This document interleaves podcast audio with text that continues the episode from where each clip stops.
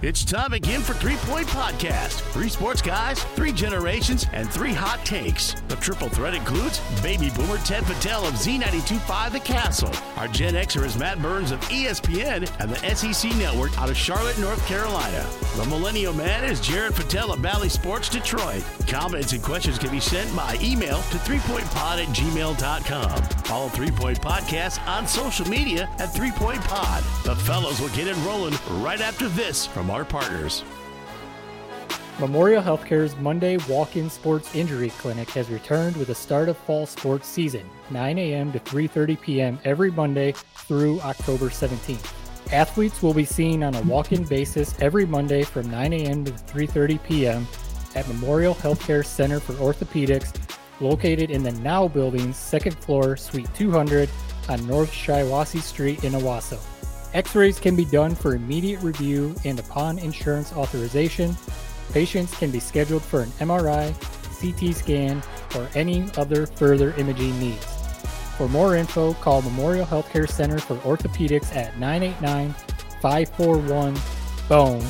That's 989 541 2663 or online at memorialhealthcare.org.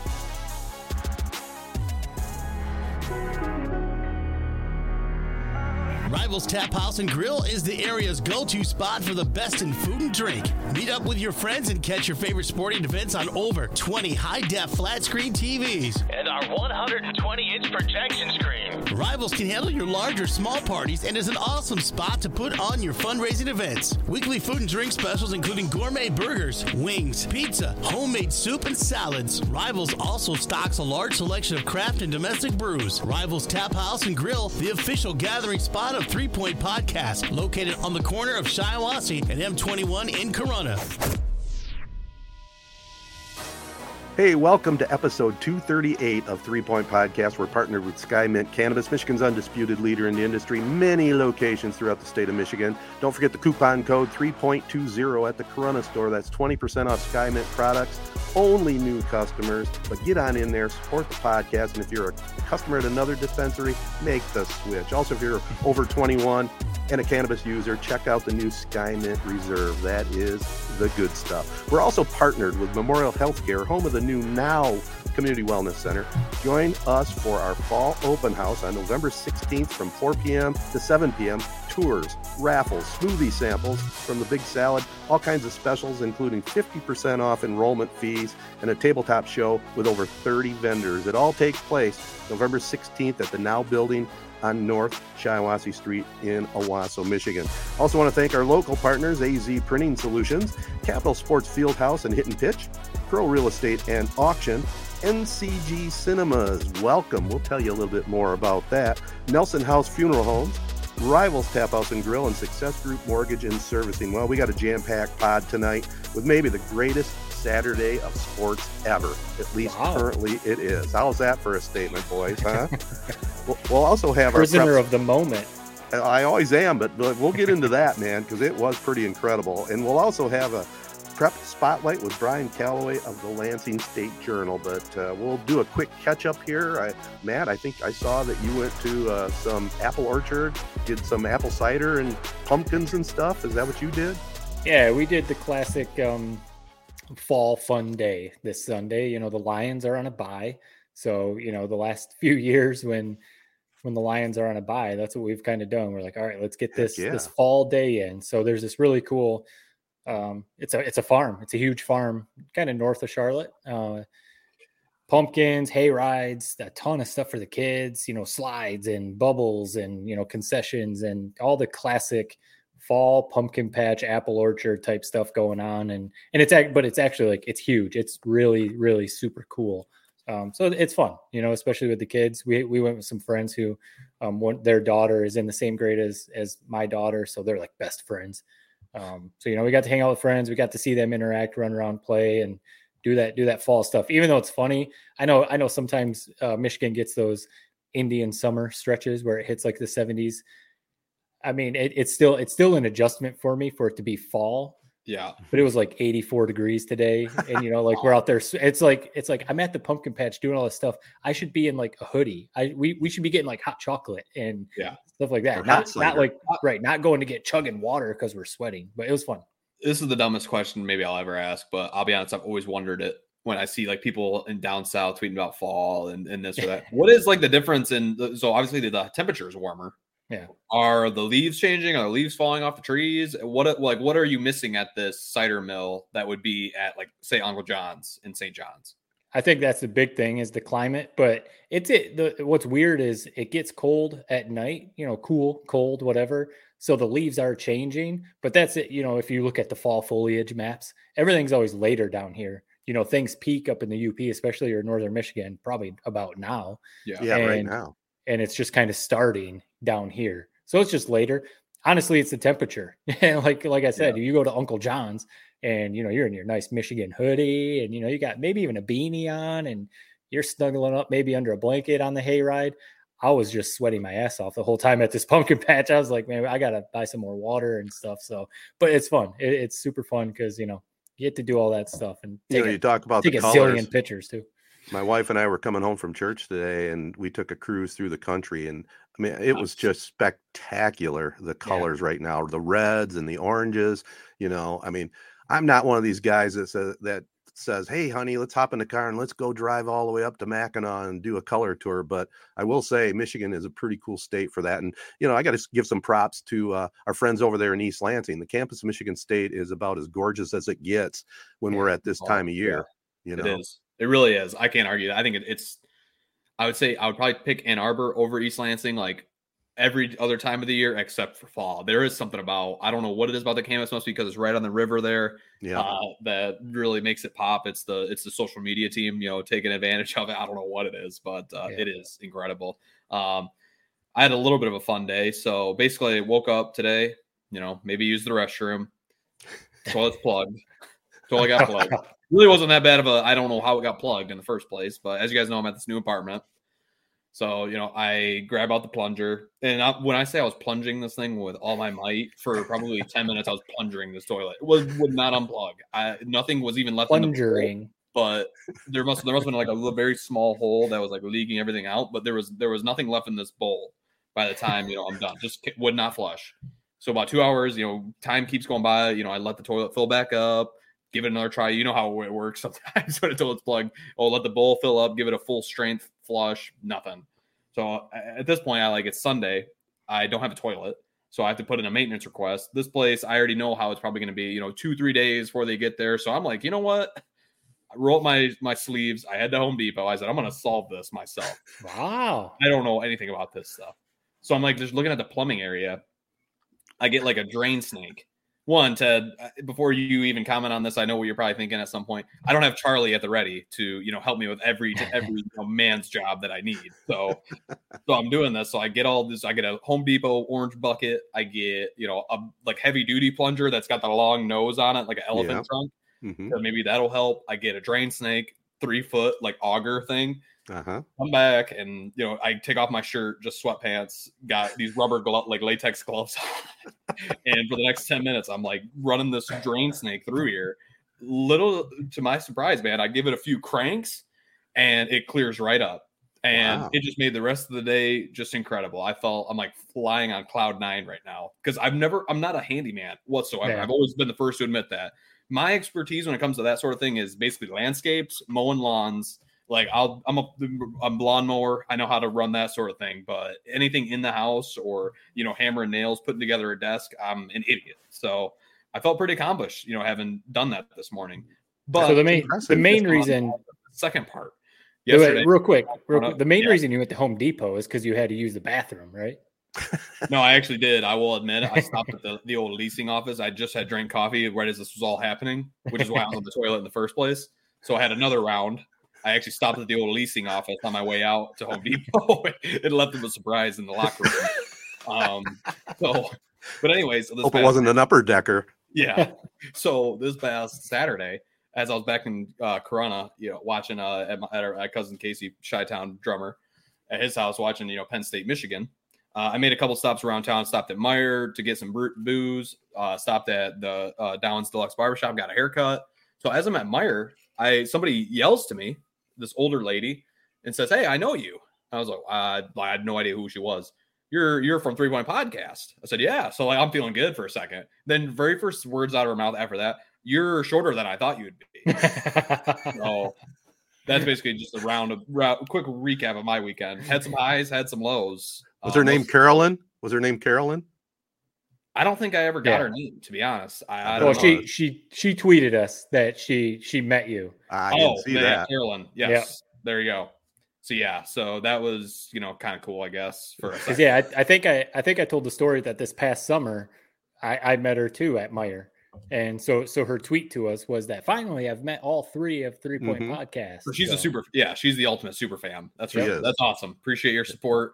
Um, Yeah. but yeah, she's uh, she definitely knocked me down a few pegs as as if I'm not already short enough. So She, she goes back to my younger days when I used to hang out at a bar by the corner pub. It used to be called the Sportsman, and she used to she used to be tending bar there. So we go back a long way. I don't have a lot on catch up, guys, but I did want to throw this out there. Uh, my brother George, he's got twin boys. They're young teenagers. I don't know if they're 13 or 14. They're actually mirror twins. Do you know what mirror twins are? They're not identical twins, but there's a phenomenon where it's called mirror twins. Tommy's a lefty, Teddy's a right hander, and and their hair parts opposite ways. It's it's very yeah, it very- is. It is kind of like they're do you looking spell? weird. I'm, I'm curious. How do you spell mirror? like look in Like a mirror. Mirror. Oh, okay. Yeah, mirror. Yeah. Wow. I got the Michigan accent going, but but uh, George is George has done pretty well. He you know for the boys he splits them up and they they both love their own college football teams. Teddy's a Michigan Wolverine all the way.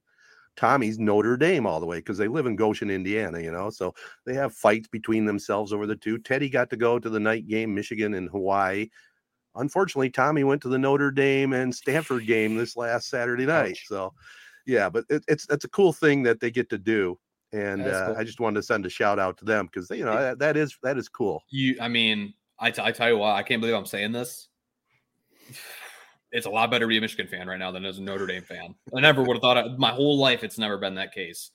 At this point in time, these last two years, where the way we're rolling, man, it's a great time to be a Michigan fan. It sure is, and we're going to get a lot more into that uh, after our prep spotlight with Brian Calloway. Before we get to that, though, uh, we have, like I mentioned, a new sponsor, NCG Cinemas. They're on board for uh, for a few weeks with us, and with good reason because uh, they've donated to the cause. Why don't you tell us a little bit about that, Matt? Yes, sir. NCG Cinemas is the official movie theater sponsor of Three Point Podcast. Visit NCG to see all the newest movie releases in comfort by reserving one of our VIP reclining seats. Plus, NCG also has free refills on popcorn and soft drinks, so you get the most value out of your movie going experience. Head over to NCG in Owosso or any of the NCG theaters all over Michigan, really all over the country. Yeah. There's Can I- actually some down down here in North Carolina too. Yeah, I want to add to that a little bit. I mean, they have 26 locations in nine states. I mean, the Owosso one is the one I go to most of the time because it's convenient. And, you know, this old gray hair guy that I am, my wife and I, a lot of times will go to 11 o'clock matinee and hardly anybody there. You know, he's still got the rest of the day, but, uh, the Lansing, the East Lansing one there is Yeah. just incredible. I mean, Yep. they have they have drinks right and they they also put on live events they're going to have a coldplay live concert going on sale Oh, nice. here uh, they, they have ufc fights on the big screen i mean Awesome. it's just a great great spot to go and also sports fans like us we like our popcorn when we're watching games you can buy some popcorn to go and enjoy that movie theater popcorn so There's there's Well- nothing like movie theater popcorn, man. Absolutely. And they, Yeah, they got some great releases coming up too. You know, Black Adam with The Rock and Wakanda Forever. I mean, there's some good stuff coming. So go see your local NCG cinemas, and we're glad to be partnered up with them. Yeah, but the big thing, the, the big thing that brings us on is Yeah. uh, the giveaway that we're doing with NCG Yep. and our, our great friends at Rivals Tap House and Grill. And you'll you'll be seeing some some uh, social media posts too. But but the giveaway that we're doing is for the Michigan Michigan State game on October 29th. So both teams are on a bye this upcoming week, so they get to rest up and get ready. But uh, we want everyone to head to Rivals because what you can do is obviously watch the game on all their their screens all over and their big screen, get some great food, get some great drinks, but also win some cool stuff. So NCG hooked us up with an autographed Jim Harbaugh football. So I mean, I know for Michigan State fans, probably not that exciting. Still pretty cool. if you happen Well, to win that. If, if you're a state fan and you win that, imagine the irony of just like tossing it in a you know a garbage can or something Right. like that. I mean, that's hey, if you win it, do whatever you want. You can it. do whatever you want. the thing I thought I was like, even if you were a state fan, you probably have a family member or friend Yeah, who's a Michigan fan. So now, now you got a Christmas present. You know, Yep. that's going to be awesome. The other stuff we're we're going to have some ESPN swag, um, some rivals gift cards, and our friends over at AZ Printing Solutions hooked us up with some koozies, some rivals and three point podcast koozies. So it's going to be cool. I mean, head head to rivals. We always hype them up. That's a great place Mhm. to watch sports. Get some food, get some drinks, and it's free to win. Have a chance anyway to win some of this cool these cool prizes. There is not a, a better atmosphere uh, on a on I don't know if on, on a, the single Saturday every year than being at a Michigan bar for a Michigan Michigan State game. Uh, you know, rivals right up there at the top of the list. Like I said, it's a perfect sports bar, and, and it's all the people you know, and, it, and it's just the rival. That's what makes the Michigan Michigan State rivalry, in my opinion, so much better than Ohio State. Man, go to your local rivals and you see it for yourself, Yeah. especially when there's a Jim Harbaugh side football on the line too. And I think I'm going to actually, boys, I think I'm going to be representing Three Point Podcast there. I think Oh, I'm going to go. I think I'll run the show as far as the giveaways. I'm pretty sure that what I'll do is at halftime, we'll do the big draws and Oh, and cool. see what we can do. So you got to stick around for halftime at least to, and to, to win the prize. But man, what better spot than rivals? And it's so good to be teamed up with NCG and that chance to win that Harbaugh Yeah. autograph football. That's awesome. Yep. Yep. All right. Well, we'll uh, we'll have the prep spotlight next, guys, and uh, we'll talk with Brian Calloway of the Lansing State Journal right after this. AZ Printing Solutions, formerly Hankard Sportswear, is a full service print shop that specializes in screen printing, digital printing, and embroidery. They pride themselves on giving a great product at a great value. The area's go to printing solution offers a 100% guarantee to exceed your expectations.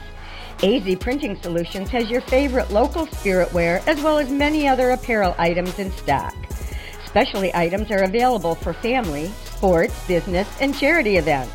Call 989-725-2979 or stop into the store in downtown Owosso. Looking to buy items online? Go to crauctions.com. All you need to do is download the app to your phone or computer and start buying and selling today. crauctions.com will market your items all over the country and get them sold. If you are looking to buy something, we can help with that too. Just go to crauctions.com. Search our inventory and place your bid. Plus, there are online auctions for farm machinery, firearms, automobiles, and truckloads of overstocked items. It's fast, it's easy, and you will get results. Get the app and check out crauctions.com today. Well, it's now time for the prep spotlight presented by Capital Sports Fieldhouse. Our special guest this evening, Brian Calloway of the Lansing State Journal. He does an outstanding job on prep coverage, and really that's what we're all about here, even though we do die M Michigan and Michigan State and the Lions, but high school sports, it's what it's all about. So thanks for joining us, Brian. And, you know, we want to talk to you a little bit about uh, the Lansing area, but before we do, give us a little bio on yourself. How, what, what sent you over to uh, Lansing to cover sports?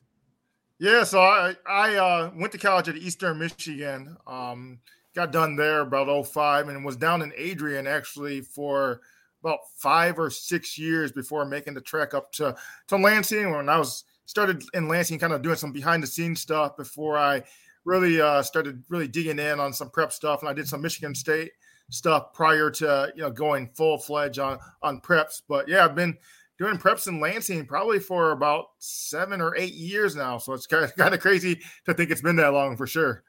I mean, how do you think Ted feels? You've been doing it for how long, Ted? 37 years. I love it still. Yeah. Brian, I want to ask you uh, in our prep spotlight. I'm proud. I, I do this to every guest we have, who the, the media members who cover the sport. Are uh, the three of us are Corunna Cavalier alums? They're in D5 this year, so I've got to ask D5. What teams are you looking at that would potentially be, you know, hurdles for Corunna in the playoffs? Are we thinking Portland? Is that probably the biggest one in the Lansing? Yeah, I think. Yeah, I think Portland is the one that immediately jumps out at me as far as in kind of in Greater Lansing. I mean, Greater Lansing's kind of got a nice little staple of D5 teams. You look at Portland, and obviously with what they've done and winning the CWAC White once again, and you know they just went up to Cadillac and got a win on Friday, which that that was a pretty big win because Cadillac is a team that would just have climbed in the top ten in Division Three. So, and, you know, Portland went toe to toe with DeWitt. I don't think DeWitt is you know the team that we've seen over the past few years, but you know, DeWitt is still DeWitt. So they went toe to toe with DeWitt and, you know, lost the game in the last seconds there. Um, but then you also kind of look at some of the other teams. Williamston is a team that is kind of intriguing just because of, you know, their quarterback, Alex Petersburg, who's a kind of a dual threat guy. And he just led them to a big win over Olivet. And, you know, Olivet was a team that was playing well and had just climbed into the top 10 in Division five. And then, you know, I mentioned Olivet. I mean, they're a team, you know, that had, you know, has, has, you know, made some strides recently. I mean, they lost, you know, their season opener to Charlotte, but they've been pretty strong since, other than you know that hiccup against Williamston last week. So I think when you know you're looking at our area, I think Portland is kind of the team in Division Five that would probably kind of pose the biggest challenge to Corunna. But I mean, with what Corunna's done this year, I mean, that's been pretty outstanding with what they've done. I know they lost quite a bit from that team last year that you know made it to the regional, and then for them to be you know seven and one, you know, right now, I mean, it's pretty good season for them. What, what, the big name that I feel like I hear all the time in the Lansing area in terms of a, a stud player is, is, Evan Boyd. We know how good he is, uh, committed to Central Michigan, wide receiver from East Lansing. Who's another uh, player or two that you think maybe it doesn't get as much pub as Evan Boyd, but a star uh, in the high school ranks? I think if you're kind of looking at some stars, I mean, I think Mason is kind of has got some players that are a little bit under the radar with what they've been doing. And you know, Mason's the only team in the Greater Lansing that's still unbeaten, uh, eight and zero oh heading into a Week Nine contest against Eaton Rapids, and they have a sophomore quarterback that's put up some pretty big numbers. Kason Carswell, you know, over a thousand yards passing. Uh, has got 22 touchdowns, I believe, which is a school record. He yeah. just grew for 313 yards last week in a win over Jackson as well, too, which is just shy of a single game school record. And he's had some pretty nice performances for them. And like I said, he's only a sophomore. So, I mean, I think he's one of those guys. I mean, you know, DeWitt's got a lineman, Matthew Neff, who's going to Central Michigan as well, too. And obviously, with kind of the position that he plays, you know, you don't necessarily get as much pub as someone like an Evan Boyd. And know, East Lansing, you know, even look at Evan Boyd's teammate, Dorian Jackson. He's a guy that you know, committed to Grand Valley before the start of the season. Um, and, he, he's a kind of a guy on the opposite side that can make some big plays for them. So those are some of the few. I mean, even Nakaya Makri from Haslett is an intriguing guy, is a, a, running back and a dangerous kick returner. I mean, he opened his season by returning a, a couple of kicks for scores against DeWitt. And, you know, and he's a very shifty running back. Kick guys, people don't kick to him at all as well, too.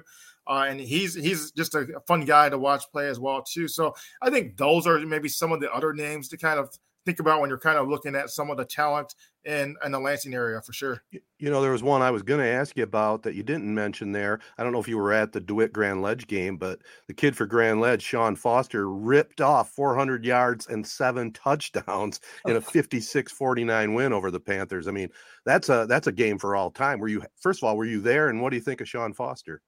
No, I was not at that game. Actually, I was at the Portland Charlotte game that day. But you know, Sean Foster is a guy. You know, he comes from good lineage. Obviously, his dad was a high school star in uh, at Lansing Sexton, and you know went on to play at Michigan State. And you know, and this Sean Foster, uh, his his son. I mean, uh, quite quite a performance and quite the year that he's having. I mean, he's a guy that hadn't played quarterback since fifth grade. They signed him in at quarterback this year, and you know, obviously know, it's a little bit of adjustment when you're, you know, getting back into a position that you haven't played. But I mean, he's just been outstanding for them this year. Uh, they are, uh, you know, seven seven touchdowns in that game against mm-hmm. DeWitt. You know, 396 yards, scores the game-winning touchdown with 51 seconds left as well, too.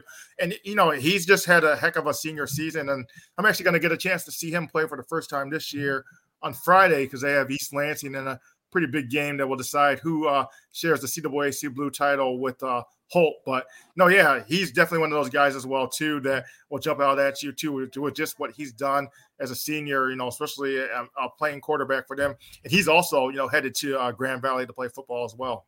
Yeah, I was going to tell Matt and Jared they'll be happy about that. Yeah. Go Lakers!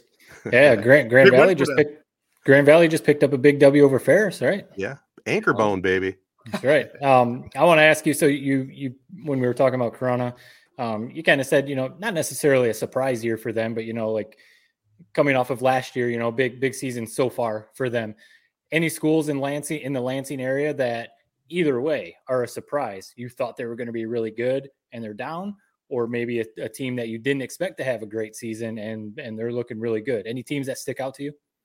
You know, I think the one that jumps out is know, Lansing Catholic, that's kind of been the big name around here for so many years, or a team that just won a state championship last year, had won two state championships in the last three years. And, you know, for them, you know, just to be you know, hanging by their uh, uh, pins and needles, just trying to get into the playoffs. I mean, they're only what three and five now. They just got a big win last week over Fowlerville, but no, I definitely did not see them being a team that's you know under 500 just based on you know what they've been able to do since really right. 2008 when you know, Jim Ahern took over, and shortly after Jim Ahern took over that program. You know, so for them to you know kind of be struggling this year was something I didn't expect at all. Mm-hmm. I think Lansing Waverly has been one of the good stories around here as well too. I mean, their team have been you know has you know not had a lot of success recently. You know, they won their first four games of the season, or I think it was yeah three of their first. Actually, it was three of their first four games of the season they won. They're four and four right now. They're in position to make the playoffs. Although they have a big game this week against DeWitt, so I think they've been a good story as well too, just because they you know, haven't had as much success recently. And you know, they had a new coach, you know, D.A.I. Jones, you know, took over that program, and he's been able to, you know, get them to play respectable football and actually, you know, be in contention to make the playoffs, which is something that hasn't been said about uh, Lansing Waverly football in, in, some time. And know, Portland St. Patrick is an eight-player team that has been a powerhouse in the Greater Lansing for for some time, and they're sitting at three and five as well too. So definitely did not see that happening as well too considering all the success that they've had and, and the deep runs that they've been able to make in eight player football in recent years uh, I want to ask you about a kid who actually isn't isn't in high school anymore, but he's in college, and we've been lucky enough to be able to watch him on Saturdays. Uh, that's Andrew Anthony, former East Lansing wide receiver. Uh, I know you wrote. Hey, he you needs know, to get more playing time, back right? In the day, we we love watching him. We've kind of been wondering where he's been at this year, but it's just such a stacked receiver room that we, he hasn't been on the field as much, or hasn't you know popped off the screen like he did against East Lansing last year. Uh, what do you remember about him, and what type of kid was he?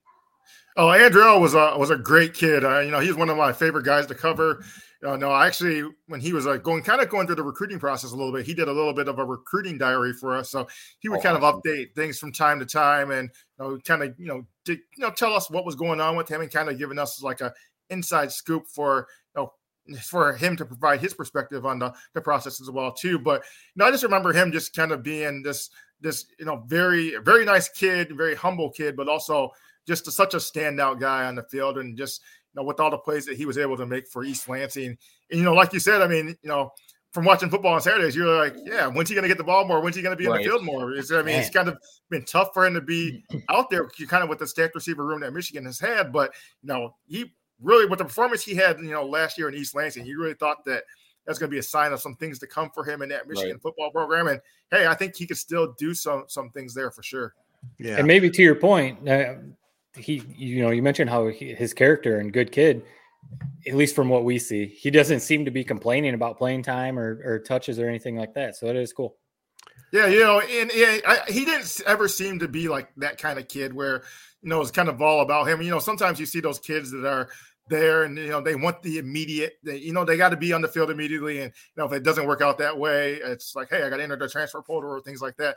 But he never kind of you know gave that vibe to me from you know times when i was covering him. As one of those kids that was going to jump ship if you know he wasn't getting the playing right. time immediately and whatnot. Right. you know i think michigan kind of was a, a dream scenario for him as well too. I remember from you know him in high school. His dad was a big Michigan fan, and you know would always be watching uh, Michigan games a lot. And I think his mom was actually a Michigan State grad, so a little bit of a house divided there. But I mean, I think you know the appeal. I mean, I think his dad, you know, uh, you know, being a Michigan big Michigan fan, I think he just kind of really relishes, you know, being able to you know watch his son play and you know you know run onto the big house field every every uh, Saturday. Yep. You know, Brian, things have changed a lot from from when I started out, especially in the newspaper business. you you've been in the business now 10, 15 years, whatever it is. What have you seen the biggest challenge uh, for the newspaper business in general? I mean, it seems like everything's going to social media nowadays. Obviously, the online editions are are really where most people are getting their news from. Are you finding that a hindrance, or you just adjusting to it and uh, you know growing with it? You always just have to adjust to it and grow with it. And I just remember when I started in the industry, uh, you know, Twitter wasn't even a thing yet. Um, you know, and and you know, online wasn't even that big of a presence then. I mean, I know mm-hmm. when I worked in Adrian, I remember you know, we had an online website, but it was like you know, you posted stuff later in the day, and it wasn't the first place that people were getting their news. They were more so picking up the paper and getting their news. But you know, now it's just big online. You know, and you know, people don't pick up the paper as much. You know, I don't mind it as well too, just because of the instantaneous thing, you know, being able to update things quickly. If you do happen to make a mistake, being able to fix that and update that quickly as well too. So I mean, I think there's some very good things about it, and there's also some bad, some bad things about it as well too, just because of the time demands and you know being yeah. in the news industry is almost like a 24 seven cycle. You always got to be kind of on and you know kind of knowing mm-hmm. what's going on as well too. Right. Uh, just because you know you never know when something can break, and then you know it can kind of adjust your day and and whatnot as well too. But you know I, I, I kind of enjoy kind of you know the the social media atmosphere of it and, and, just being able to you know access things quickly and, and connect with people as well too. You know just being able to connect with athletes via social media whether it's twitter or instagram and things like that. And no, I think it's a unique opportunity for someone that's a journalist, you know, to kind of build your own brand as well too via mm-hmm. social media. I mean, it's almost like what you guys have with you know your pod as well too, and being able to you know kind of build a brand through social media and you know right. reach people that you you know may not be able to reach just by advertising. Like, oh, hey, we have this podcast, let's put it in the newspaper and hope someone listens to it. I mean, I think just the power of social media, you can reach so many more people and get you know some of your content, you know have have uh, you know eyes on so many more people right. that you can reach just right. through basically a basic newspaper that has a circulation that's only spread out around a certain area. Sure. I'm just a you know a media media peon, so this probably doesn't mean you know much. But I think you're a great writer. I love reading your writing. I always have, even when I was in high school. Um, you know, at M Live, you always have great stuff. Or not, excuse me, not M Live, but uh, not that. But anyway, still, this, this, this Atlantic State Journal. I, I, love your your writing, but uh, you've been doing this like 15 years, like Ted said. What's uh, some of your favorite stories that you've done over the years? You know, I think there's some of those stories where you you can kind of document you know stories about athletes and you know overcoming tragedy and things not and different unique stories and circumstances you know that they face i think those are the ones that always kind of stand out at you as well as maybe some like special projects and things that you can work on i'm kind of a big baseball junkie so sometimes i, yeah. I enjoy some of the the bigger pieces that i've done um, baseball wise on the lansing lugnuts and kind of like you know the impact that they've had on downtown Lansing and whatnot. Um, but you know, there's also some you know high school stories and things like that, and things that you've been able to cover from a high school perspective that you know kind of jump out at you as well too, or athletes that you cover as well too. Like you know, you talked about Andrel Anthony earlier. I mean, that was right. You know, being able to cover him was awesome. You know, Brandon Johns was another guy that was yeah. at East Lansing that was at Michigan, and you know, I got to cover him throughout his entire high school career. So I think you know, being able to follow some of these standout athletes as they kind of progress through high school and then, you know, see them, you know, be able to reach their dreams and, you know, earn the, you know, division one scholarships is, is very fun to do. And, and also yeah. seeing teams reach the, the top of the mountaintop, you know, when the team, you know, wins a state championship and you're able to follow their run and you see them, you know, actually do yeah. it, especially, you know, Ford's Field, you know, or you know, the Breslin Center when they when they do it as well too. I mean, those are just kind of exciting moments and those things that you kind of no, they energize you as well too because right. especially basketball. I mean, basketball can be a long season. It can be a yeah. grind, and you know, from you know going from you know late November and December until you know late March, and you know it can kind of wear you down a little bit. But you know, I think once you get to March Madness and basketball season, and all of a sudden you're you got that energy going again, and you know, seeing you know teams going runs and just the atmosphere at games just kind of gives you gives you that energy and gets you excited about what you're doing. Yeah. yeah. I definitely agree with you there. It is a grind, but when it's capped off at a at a weekend at Breslin, that's kind of nice. It's it's a good setup. You know, final question for you, Brian. If you uh, if you look at uh, you, all the sports you cover, are you like us? This is the time of year. Football really is the king, or, or is there another sport that you like to follow better? No, I think football. I mean, I, I I'm like I said, I'm a baseball junkie, football, but yeah. there's nothing like high school football. Yeah. Just like the week to week thing and being able to set up things and you know, I, I, it's my favorite sport to cover from a high school perspective. And you know, the audience is there, P two, the community's yeah, yeah. there. I mean, people love to rally around the high school football game, and you know, you see they get the take in the atmosphere from the stands whenever you're at a game as well too. So I just really enjoy football season and kind of following the week to week progression of, of things. And I like too that it's you know kind of once a week things so you're able to mm-hmm. kind of set things up from time to yeah. time and kind of look ahead to big games. I mean, it's so hard to do that with all the other sports, especially you know basketball when they're playing you know, two three times a week where you it's kind of hard to you know kind of right. set things up from that perspective yeah. just because it's bang bang bang but no football's that unique sport where it's kind of the once a week kind of thing and you, know, you can set up big games and you can kind of uh you know, just the atmosphere that surrounds surrounds football games as well too i mean they're community yeah. events and you know football is kind of what drives the boat for a lot of schools for sure Friday especially when you those Friday night lights, especially when you've been at a, in a community, you know, you've been in the Lansing area now for a while. You're getting pretty well plugged in. us growing up in Corunna, the the Durand story this year is really cool. We had we had their head coach on a couple weeks ago and seeing them beat New Lothrop and win their first league title in like 30, 40 years. You know, those are the kind of stories that you you get those in in basketball and you know, other sports, but I don't know, maybe it's because we love football. It seems like they're just very different in high school football.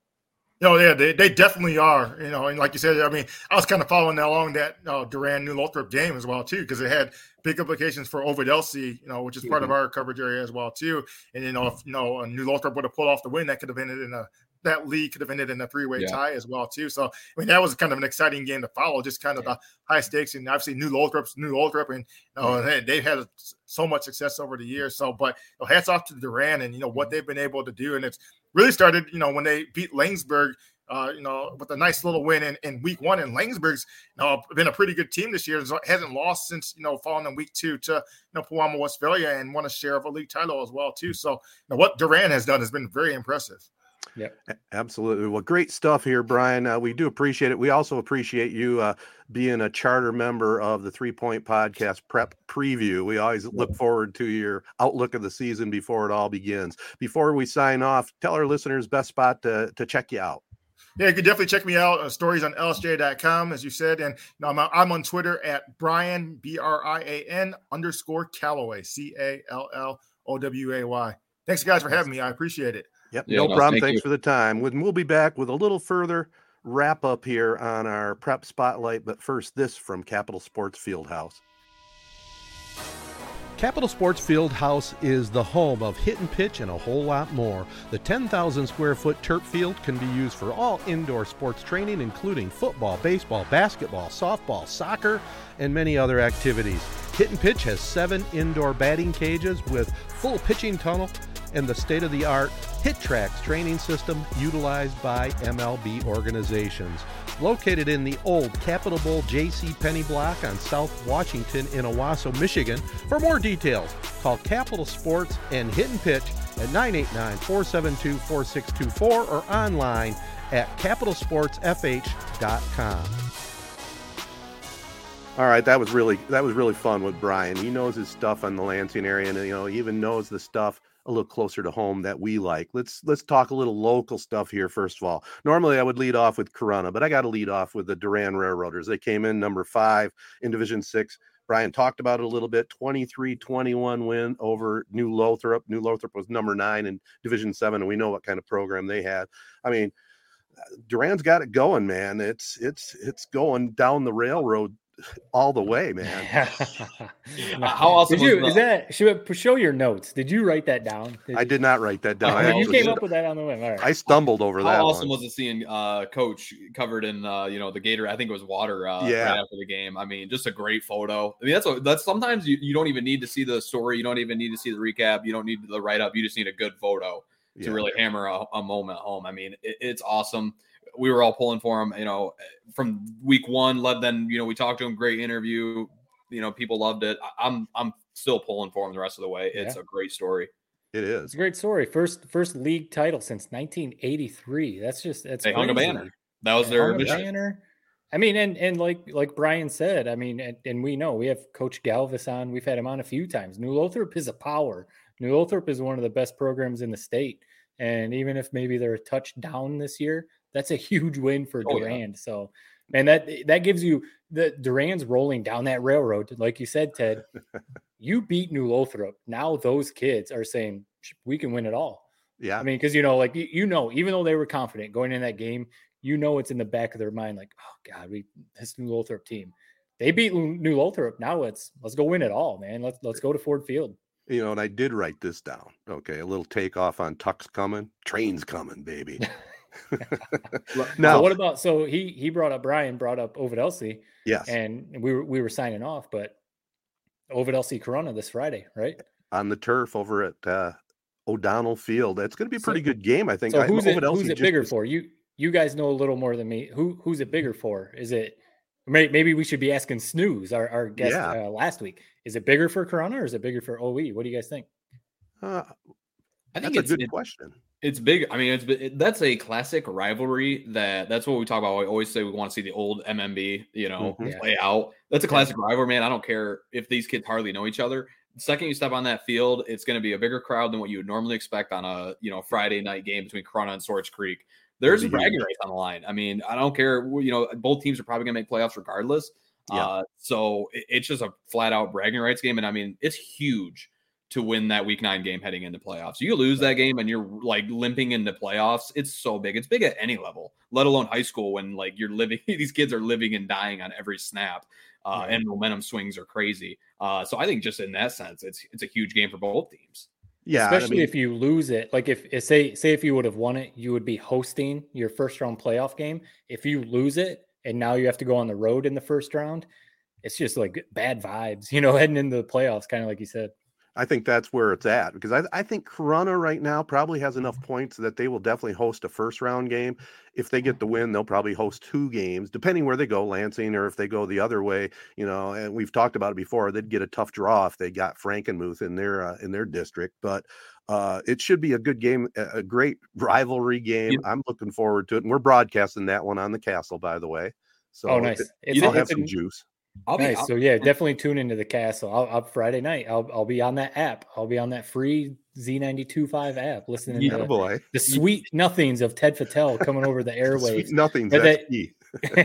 the um it's kind of the same for me as sorry jared i didn't mean to yeah, cut go you ahead. off, No, go ahead. oh, the ovid elsie thing is kind of the same to me and, and it's not taking shots at the program or anything but as the duran thing because ovid elsie when i was playing you know early 2000 late 90s early 2000s ovid elsie was down i mean we we corunna was i mean we, we were smoking them every single time i mean my, my senior year we beat them 44 to 0 and um, you know, Elsie was just down. So when they turned things around, you know, the last 10 years or whatever, it, it was one of those where I was like, really? Elsie? Okay, cool. But it's awesome to see. I mean, they, I'm bl- they won a state title, right? Or they, No, they they lost in the state championship Okay. game. That was Chris Robinson's team, and he was probably the, the greatest running back I've Um, seen in our area, man. Yeah, a he was stud. he was incredible. I remember watching those games as a kid. I think he was actually dinged up in the state in the championship state game, so he didn't even get to like really even leave his mark. Uh, I'm looking at this news to use site right now. I'll be honest, Durand. I didn't realize they were D6. That makes all this Yeah. even more impressive. I thought they were D5 this whole entire time. I'm No. looking at D6 and I'm looking at what their draw would be right now. It's Durand, Laingsburg, Ovid Elsie, and Lansing Catholic, which Brian Calloway Wow. just you know let us know how down they are this year. And then on top of that, you know they would have t- a tough matchup in potentially a Clinton or a Constantine in you know the regional final. But here's the thing about D6 compared to like a D5 or uh, D4, where there's a Grand Rapids Catholic Central, Frankenmuth. There's really not a world beater waiting for you. Durand can beat any one of these teams, or Yeah. at least they're going to be in a tight game with any one of these teams they face. You just hope they don't, you know, get a little too big for their bridges. Uh, Right. you just hope they keep doing what they're doing, what's got them here. Because I, you, t- I tell you what, and I say this, uh, like when I heard you say Ford Field, Matt, I was like, you know, kind of thought to myself, I, I don't know if that's likely. But looking at this as it's currently laid out, they have a damn good chance. Keep battling, keep doing what they're doing, keep pounding it down people's throat, Jim Harbaugh style with that wing tee. Um, You- uh, so here's- you- we're, we're you mentioned the the end of the day. We can maybe do this more than you know, say a Brian Calloway or, or a writer who has to cover these teams.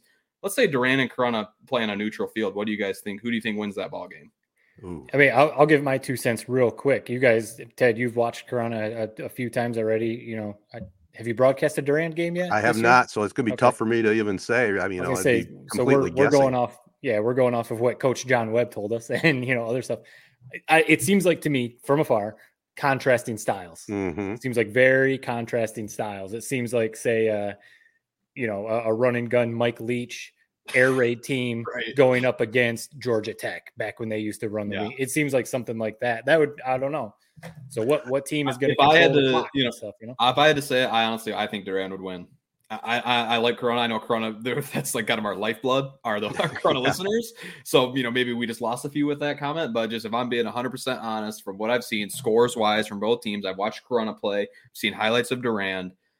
Like you said, the contrasting styles. I'm always going to lean run. If you're a run team that relies on the run in high school football, especially, you can count on that a lot more than you can throwing the ball over all over the yard. Uh, I, I really do think Durand is the real deal in this area. I think in Shiawassee County, man, they're the team to beat. They are the real deal for sure. And you talk about the run. I mean, the Allward and Lynn domin uh, they're like the dynamic duo that Michigan has. I mean, they're putting up Yeah. big numbers and they definitely pound the ball. I would say this about Corunna, and I'm not going to say who I would say win or not, but Corunna, I think they do play a little better competition during the regular season. You know, they play in a, a bigger league Right. and uh, they're impressive. I mean, they just picked up. It was it was kind of cool. You know, Goodrich in the same league, same division as Corunna, defeated uh, Linden Yep. in the in the upper bracket of the Flint Metro League, and then Corunna in an exciting game down Swartz Creek, 28-27. Wyatt Bauer, four touchdown passes, all four touchdown passes, and the defense stopped the Dragons on a two point try late in the game. So And I'll be honest that what that makes me say is Goodrich is legit. You know, when I first saw the yeah. Corunna Goodrich score, I, I thought, oh, just you know, whatever, kind of the typical. You know, we're all Corunna guys. We know how it goes. You know, they'll build up this team. You know, then they kind of lay an egg. Good- Goodrich is legit. I mean, that other division is is big schools. Linden's good every single year. Yeah. There's been years past where Linden's you know railroaded these teams in in our our Flint Metro division. So what that tells us is Corunna's legit, and that might make me rethink my Corunna Durand pick. I didn't Well, know that maybe. fact. We won't So see you- it happen, but uh, it's going to be fun to talk about. And you know, on our radio broadcast schedule for the playoffs, uh, you never know where we're going to be. So uh, I wouldn't doubt we'll hop on the train somewhere I was the line say, for what, sure. what are you guys gonna do? Corunna Durand? What are you gonna do? It's tough. It's tough. I don't know. And and you know, also throw in a little uh, Morris eight man football. Every once in a while, they'll play an early Saturday game. We might end up over at uh, Field of Dreams as Morris Yep. beat Portland St. Pat pretty easily, 46-26. So we got a lot of great high school football going on in our area. Week nine coming up, and uh, then it gets real. The playoffs. I can't wait for that.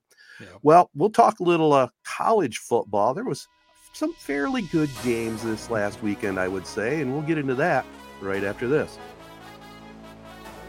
Nelson House Funeral Home's number one goal is to serve the families in our area. The Nelson House staff are proud to serve our local community with reliability, integrity, and compassion. Unique service representing unique lives, ensuring your loved ones receive the honor and celebration they deserve. Founded in 1880 and continuing the tradition today with chapels in Owosso, Chesaning, and New Lothrop. For more details, find them at nelson-house.com or call 989 723 5234. Success Group Mortgage and Servicing is Shiawassee County's only licensed mortgage broker, lender, and servicer. That means you get exclusive products not found anywhere else. If you are looking to purchase a home or refinance a home in Florida, Hawaii, or Michigan, stop what you're doing and give Success Group Mortgage and Servicing a call. 989 720 4380. That's 989 720 4380. I never thought I'd say this. I really never, never, ever thought I would. You know, all those years we used to watch, you know, uh, Paul Chryst, Brett Bielema at Wisconsin. I used to shit on their play style. I used to hate the run the damn ball uh, way of doing things. Now I see the appeal. There's nothing more satisfying than maybe in all my life than that Saturday we just watched. Michigan just absolutely disrobing Penn State by just pounding it right down their throat. It's incredible. It- It's like watching, you know, those Alabama teams with Derrick Henry. This team is so much fun to watch. If I was playing against Michigan, you you just know how much it would irritate you to watch this happen to your team. It's incredible. Corum, Edwards, two of the most fun backs that you can have in college football. We saw it last year with Corum and Haskins, kind of how they played off each other. And then we were kind of thinking at the time, man, I can't wait to see what this offense is going to look like with Corum getting the bulk of the reps. Now I'm almost like with watching Corum, I'm like, I can't wait to see what this offense is going to be like with Edwards getting Right. all these carries because he's almost like a Christian McCaffrey type, where it's like line him out. You know, he's going to be a mismatch nightmare for linebackers. Run the ball, he does everything. This has just been one hell of a Saturday. Like you said, you set it up at the top of the pod, Ted. What a great Saturday it was. You know, we had a lot of close games to follow that Michigan uh, absolute blowout win at noon. Uh, just just an incredible Saturday. I'm so happy. Uh, and I just hope that we always adopt this, you know, sort of Jim Harbaugh mindset. Just keep pounding it down people's throats. I don't care if JJ McCarthy, you know, over the next, you know, couple years as he develops, if he becomes Tom Brady, I don't care. Keep the same sort of mantra going of run the run the damn ball because it's working and it's a lot of fun to watch. It, it's something that uh, Ted, you, you're going to be the one that probably agrees with this the most. It's something that you can always count on in football. I mean, Jared, you talked about it when we were talking high school football. If if you're a high school football team like Durand that can rely on the run, it's always going to be there. Yeah, there might be a team that kind of stacks the box and kind of slows it down a little bit, but you know, you can always rely on the run, especially when you have a good offensive line, really maybe like a great offensive line Yeah. like Michigan has right now. They're gelling. You know, they had some injuries early in the season, but now they're coming back. They're getting things figured out. Hopefully, after this bye week, they're really ready to go against Michigan State. But like you, you said, you got to backlit Corum, who was a, I mean, he's in Heisman race. I mean, I, I don't care if people want to call us slappies. He's legitimately in the Heisman race. And then you got a, a change of pace like Edwards. It's really, it's it's like the perfect scenario for what Michigan has because they made the move to JJ McCarthy. And you know, we all want to see. You were talking about Andrel Anthony and all these receivers that they have. We want to see JJ McCarthy look like CJ Stroud in Ohio State. I mean, I'm I'm one of them. I want to see that. But he doesn't have to be right now. You you said it, I think last week or the last few weeks, Jared, to win all these Big Ten games, maybe until the Ohio State game. This is what you got to do if you're Michigan pound pound the rock and you know just just wear these teams out. You could see that Penn State game. They just wore Penn State out. I mean, they, they were just pounding it and pounding it. Penn State coming into the game. I know rankings are kind of BS. They were the number team, number 10 team in the country coming in, number five rushing defense in the whole country. And Michigan ran for 418 yards on them. I mean, you know, it's, it's just impressive. Run. It was an impressive performance. And the last thing I'll say, real quick, I mean, we're going to go more. That halftime score, like the score, isn't really indicative of how dominating that performance is. I saw Joel Klatt said the same thing. He tweeted after the game. I mean, Joel Klatt loves Michigan and Jim Harbaugh, mm-hmm. but he said that that final score doesn't tell how dominating that performance is because really it was like it was like two, three fluke plays that kind of kept Penn State in it. Otherwise, they didn't do shit. No, and James Franklin didn't help him a lot either. I thought on that fourth down call, you know, and the Michigan turned it right around into his face, you know. Yeah. But uh, that was fun to see. Uh, but I'm glad you brought up. I'm glad you brought up the the offensive line because you know Corum and Edwards get all the press, but th- that offensive line is they're they're seriously blocking. I mean, they're opening up gigantic holes for these guys.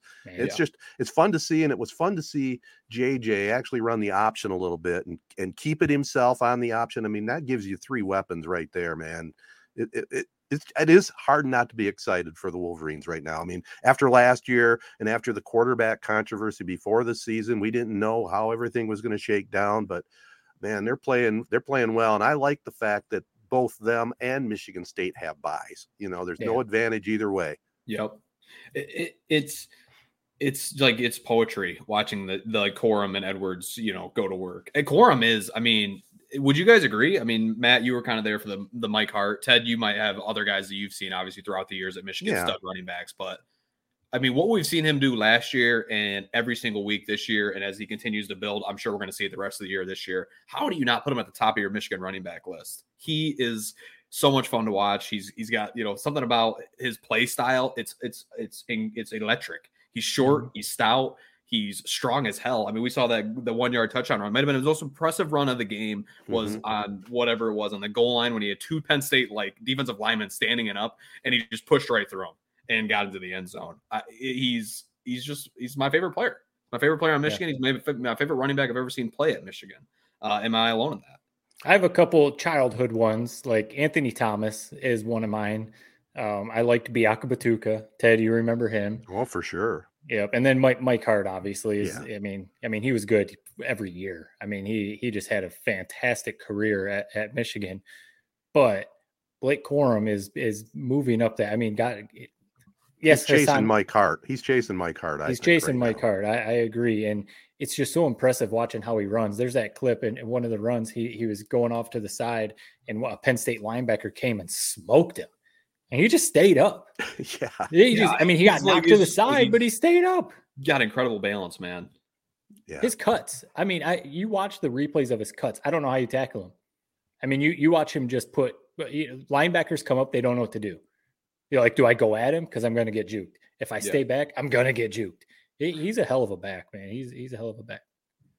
I, I think the one thing that worries me with this team is is the offensive coordinators. We've talked about it even watching it in that first half, I wonder if Jim Harbaugh got in their ear and said, "Run the damn ball." They were there. They, they they get they have a tendency, and there's a lot of coordinators like to get too cute. I mean, we were watching it on TV. I was yelling at my screen uh, right. as, as, as we are watching this team, you know, basically dominate this first half. But for whatever reason, they you know they couldn't punch it in the red zone. Right. Uh, and even after that great first half, we were still you know in, in a hell of a ball game with Penn State because of a couple bad breaks and us getting a little too cute in offense. We saw it with the McCarthy pick six.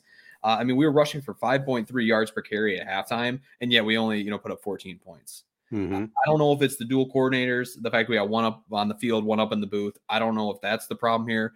I mean, say what you will about Gattis. He he didn't get bored last year just cramming it down your throat. I mean, we saw Right. their, their only pass play, I think, was a tight end release. So it's like, I just wonder if, you know, when the ships are down and let's say we drop down to 10 0 to Ohio State, and we, I wonder if they decide to just abandon the run. I, I- I can't help but think that as I'm watching that Penn State is a one negative. I still think it's these offensive coordinators. Still think they got some figuring out to do.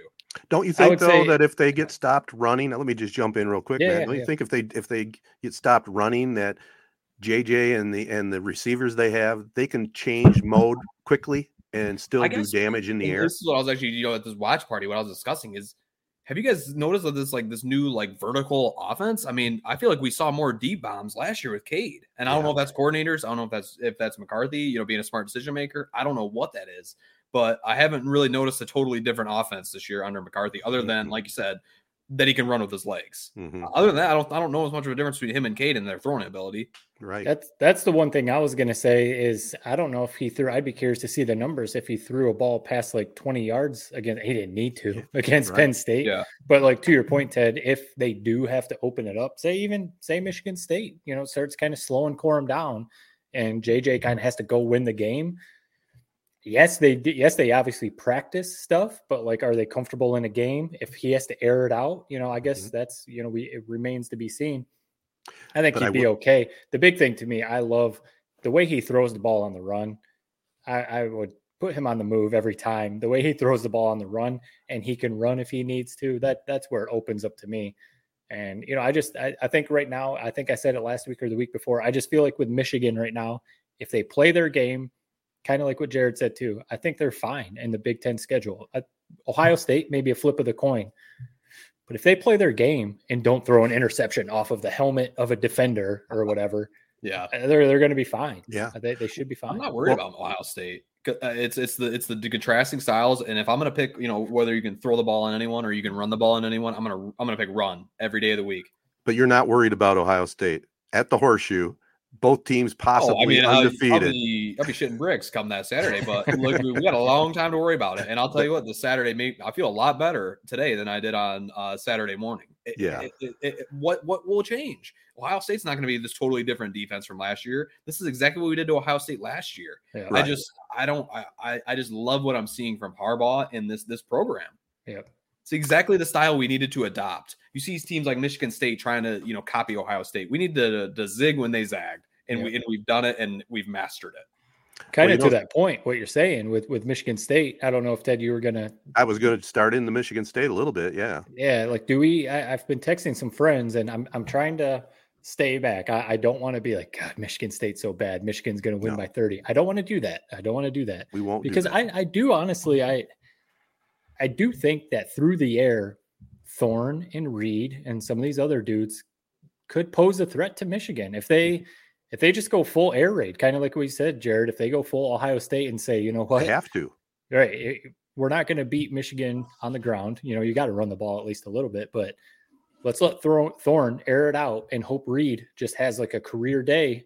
And I mean, we Michigan's defensive backs are good, but we've seen them get penalties and you know get beat a little bit. So honestly, that that's what worries me the most. There's no Kenneth Walker over there, so I'm not worried about that.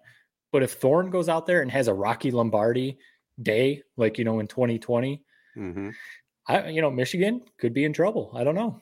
Yeah. No, Payton Thorne he had a great game against Wisconsin, and Yeah. can- let's just talk about that game real quick. Yeah. uh, and then we'll, we'll segue to the Uh, Michigan. uh, yeah, that I was kind of talking about that. You know, Thorne Yeah. looked really good.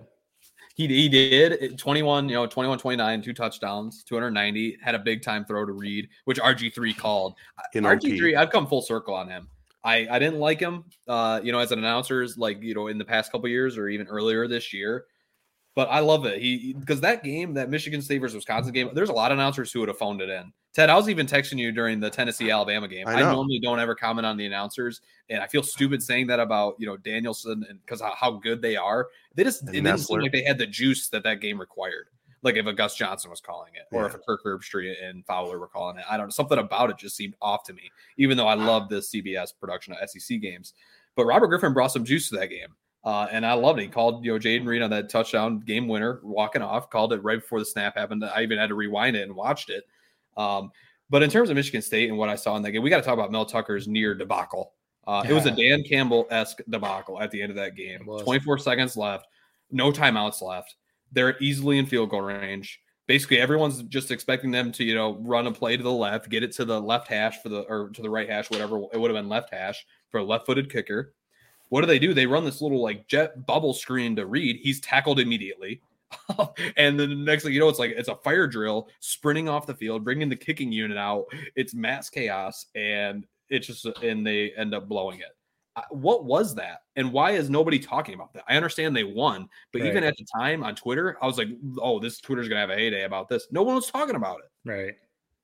Maybe, maybe because know. maybe because overtime happened immediately, you Yeah. know, something like that. But yeah, that like you said, that was a near if if they would have ended up losing that game in overtime, they're not firing Mel Tucker, but you're you're getting a lot of questions because it was it was like what kind of play was it? Like what what were you expecting to get out of that? Were, were you Right. expecting Reed to like get a first down or maybe he picks up some yards, gets out of bounds? Like it really is like what were you trying to get out of that play? Because right, all of a sudden the, the field goal unit's running on, and it was just like they're gonna screw this up.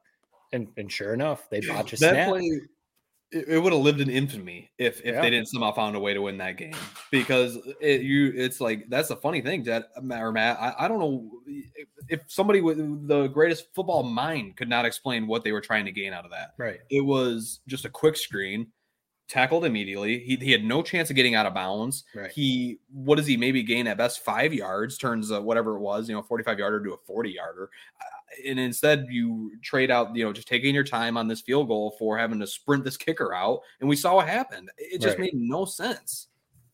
And then they come in, and then they come in in the first play of overtime. They run a wide receiver screen pass for a touchdown. It was like Yeah. this is the this is the weirdest game ever. It was. I love that call. That was pretty sweet. Yeah, it was.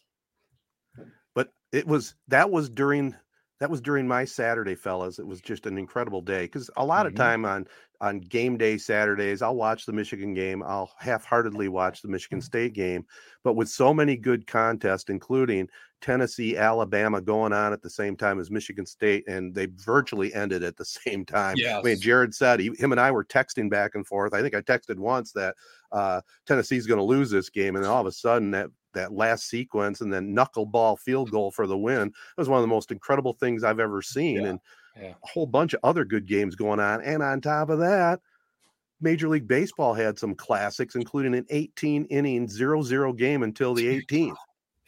That's the second one of this playoffs too. Uh, Yeah. There's, I mean, yes, that's cool, but I'm not sitting around for 18 innings No. watching a 0 0 game. I mean, I'm I, I get it. I'm It's- way different. That's awesome. with I, trust me. Tension. Play- Uh, we I- couldn't turn the channel. I get Couldn't it. do I, it. I- trust me. I I am I understand because playoff baseball, man, it, it is there's nothing like playoff baseball. Yeah. 18 innings at zero zero. Yeah. I need some scoring. I mean, give me give me I- something. Dude, that I mean, it, it's funny how different the two games between Michigan, Michigan State was. And I, I'll be, I, I'll be lying. I turned on the baseball game. I like was trying to like force myself to watch it, you know. And I, I almost came to a realization, like, man, baseball is just like severely flawed. That game should have, like you said, I should have not been able to turn the channel. It was like torture watching it. Yeah. I just couldn't There's the keep on, man. generation. I love baseball. I love, I'm starting to come around to the baseball train. I'm a, I'm a, I'm for baseball. I love the Tigers, man. I just at its peak, that sport, it just still can't compete with a Tennessee Alabama game. Right. Honestly, in my opinion, still can't compete with a Michigan State versus Wisconsin game. It's just two different sports. It- it's nothing that the MLB is doing wrong. It's just the sport as it is, man. Uh, but I was I kind of tweeted out and then I realized Ted I, wants to get in. Ted wants to defend I'll baseball. button up. No, I- it's and a I- generational thing. It's absolutely I don't know generational. how, man. That's baseball I at its believe- finest, man. You know, you don't have to see a, a 10, 9, 10 to 9 game, man. You got you're rotating pitchers in. It's it's high drama. The winner of the game could be closing it out. I mean, I agree with you. It's a long sit, man, because I had other things I could have watched on Saturday night, but there was no way I was changing it once I did. In fact, I was going back and forth. I wasn't going back and forth to college football at that time. I was going back to the Yankees game and and the Guardians. I mean, in that game, by the time the 18 inning game got over, they were already in the seventh inning, going to the eighth. Yeah. was it was supposed to start afterwards.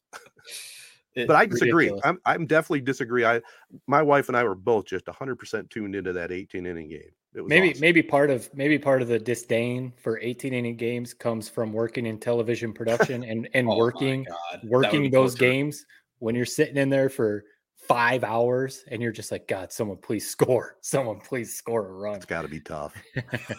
no, uh, yeah, I feel bad for them. At least it was a playoff game where you're Yeah, like yeah. I said, you hopefully they were like sitting on the edge of their seat during this. I wasn't, but uh, um, no, it was sucks, man. And I texted you that Ted. I don't think you ever said it, but I missed the ending of the Tennessee game. I- Yeah.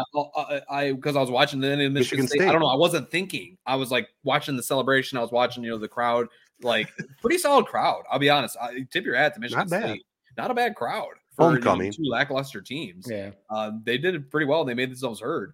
But no, I ended up missing it. But what what can we say about the Tennessee Alabama game? Here's my biggest takeaway. I think from this college football season, we were laughing last week, or I was you know kind of shitting on this Dissing it. season. I didn't feel like it was a great season. It, it it ended up being a great Saturday that made up for this you know lackluster first few weeks. But, but I think I mean biggest takeaway of college football this year. I think there's just a lot of stud quarterbacks this year yeah uh, you know, Caleb Williams. I- I'm watching the highlights of USC versus Utah this morning. He was making some incredible plays. Yeah. Uh, you know, Hendon Hooker, Bryce Young, they both are going toe for toe with each other. It's just been one hell of a year. I, I'm loving every second, but I think it's the year of the college football quarterback. And then Stroud, throw him out there. It, it makes McCarthy look like a scrub compared to these guys. So it, it's that's my biggest takeaway from yesterday. Who do you pick? Who do you take right now if you're the Lions and you got an opportunity to pick one of those you just mentioned? caleb williams I was I think I'm leaning his way too. He's I like everything about him. I, I just Mhm. think he's a good kid, good head on his shoulders. I, I like him a lot. Uh, The big Bryce thing to me- I think he's a stud, still a great leader. I mean, he's almost like a one man team. It seems like sometimes on Yeah. Alabama, which is crazy to think with Alabama, but that just shows how good the SEC is. Uh, so I think alabama he's lost it the alabama lost like all their receivers. Their their Yeah. receiving room is depleted. If if you put michigan's receiving room at alabama bryce young would be running away with the heisman probably. But Mhm. caleb williams uh, the big thing to me cj stroud what what ohio state quarterback has been good in the nfl and i know that doesn't mean cj stroud won't be good but it's hard not to think about that. Hmm ohio state quarterbacks just aren't good in the nfl so that that's what that would be one of my things. See, caleb williams not that i watch every single usc game or whatever but he just looks the part you know yeah.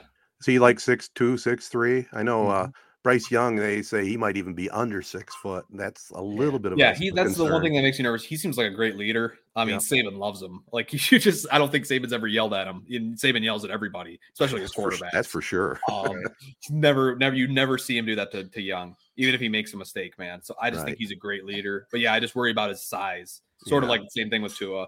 Never Yeah. really questioned anything about Tua other than if he could stay on the field and be healthy. Right. Um, but what about that ending of that Tennessee Bama game? What, how legit, Matt? You're in the heart of it, SEC country.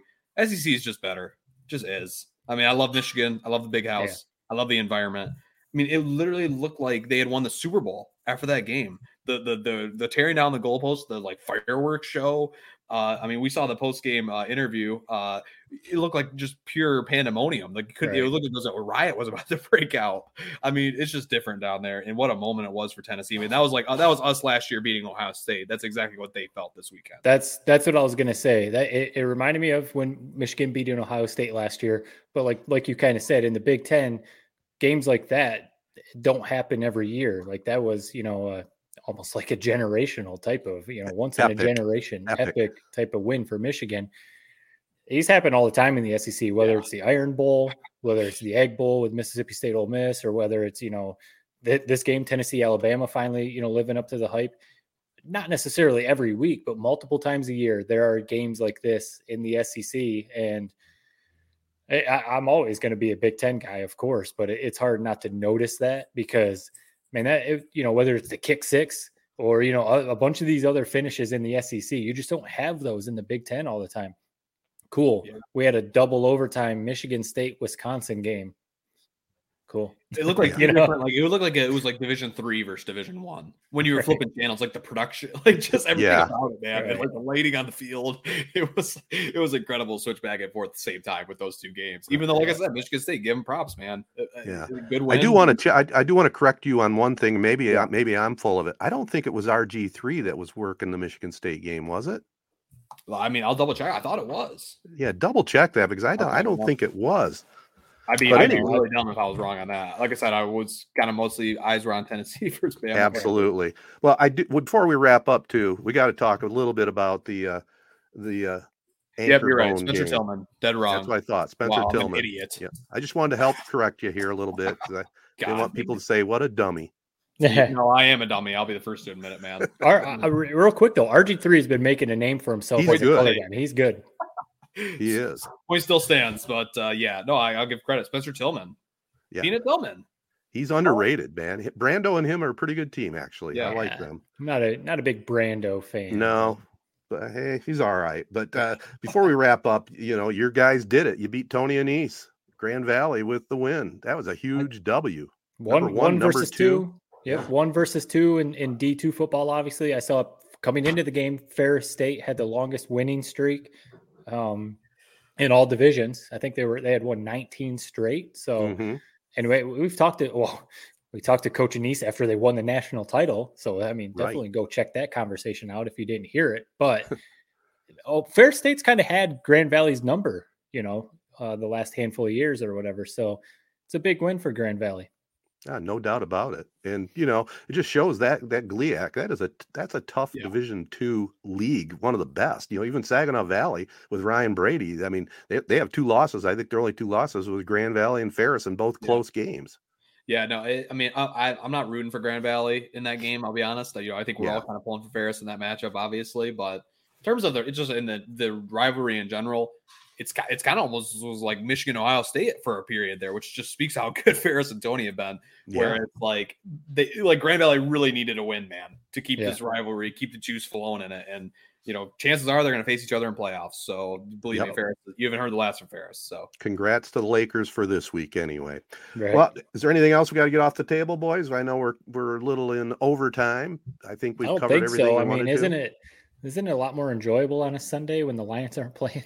Yeah, a lot less stress. Yeah. sure. God. Let's hope they, they figured some things out over the bye week, man. I mean, yeah, we're almost lucky we didn't have a Lions F up today because we are kind of the long, pods going long as is. So we're kind of almost thank God for that as well because Right. we probably could have knowing them. And next week we'll probably have 30 minutes to talk about how they screwed something up. So Probably. for us. Well, we'll see what Dan Campbell has in store for us. You know, we can't help but see today. You know, you see the Giants now five and one. You see the Jets four and two with Saleh, who wasn't good enough to be offered a contract with the Dearborn Lions, native. And yeah, Yep. right from Detroit. So, uh, a lot to remain to, to, in the crystal ball for the Lions and Campbell, but uh, we'll still watch them every week. So we did get a break today. I did do a few things outside myself, so I didn't have to have that stress. You Yep. got to do it. All right, fellas. Uh, just a reminder to everybody: this has been the Three Point Pro- Three Point Podcast, presented by Memorial Healthcare, home of the new Now Community Wellness Center. Don't forget to join us for the fall open house on November 16th from four to seven. There's tours, raffles, smoothie samples, all kinds of good stuff, including 50% off enrollment fees. And there will also be a tabletop show with over 30 vendors. It all takes place November 16th at the Now Building on North Shiawassee in Owosso, Michigan. Also, we want to thank SkyMint Cannabis, Michigan's leader in the industry with many convenient locations throughout Michigan. Use that coupon code at the Corunna store, 3.20 for 20 20% off your first purchase. You know, if you are a user, you know, stock up and take that 20% off. You'll be happy you did. And de- definitely check out their new SkyMint Reserve. It's the good stuff. Also, make sure you let all our great partners know you listen in and enjoy the program. They include AZ Printing Solutions, Capital Sports Fieldhouse and Hit and Pitch, Crow Real Estate and Auction, NC, NCG Cinemas. Uh, definitely, they're partnered up for us for the big giveaway at Rivals on Michigan, Michigan State Day. Football autograph by the coach himself, Jim Harbaugh, and we want to thank them for that. Also, want to thank Nelson House Funeral Homes, Rivals Tap House and Grill, Success Group Mortgage and Servicing. Special thanks tonight to Brian Calloway of the Lansing State Journal. And uh, don't forget to catch uh, the great country band Shy Town October 22nd at the Twisted Bull in Grand Rapids. And they had a big uh, signing. Uh, somebody saw them play down in Royal Oak, and they are signed up for a three night gig at uh, uh, one of the best country bars in Pittsburgh, Pennsylvania. Three night Oh, wow. stand. Uh, Jared, it might it might mess up our opening day at Comerica because it's opening day at PNC, That's and I think it's the awesome, same weekend. Isn't that great? Yeah, I Yeah. was gonna say that's that's an awesome. I mean, you get any sort of like set three, or like a festival type of that. That's got to be exciting for them. Yeah, three nights at the at the Tequila Cowboy. And like I said, uh, it was a, a, promoter that saw them play at Royal Oak. So that, that's good stuff right there. Congrats to Chi Town. Also, our Z92.5 game of the week coming up Friday, October 14th. It's a good one. Old MMB rivals, Corunna at Ovid Elsie. You can hear that all right around 645 Friday night. So until next week, so long, everybody. Peace and love. Be kind. Thanks for listening. Hey, gang, please consider a donation to the ALS Association Michigan chapter, serving people with ALS and their families since 1988. There still is no cure for Lou Gehrig's disease, and every 90 minutes, someone is diagnosed with ALS. For more details, go online at webmi.alsa.org. Three Point Podcast is a Sportsnet Michigan three point podcast production. Subscribe and share on Apple Podcasts, SoundCloud, or any of your favorite podcast hosting sites. Comments and questions can be sent via social media at Three Point Pod or by email to threepointpod at gmail.com. Thanks for listening.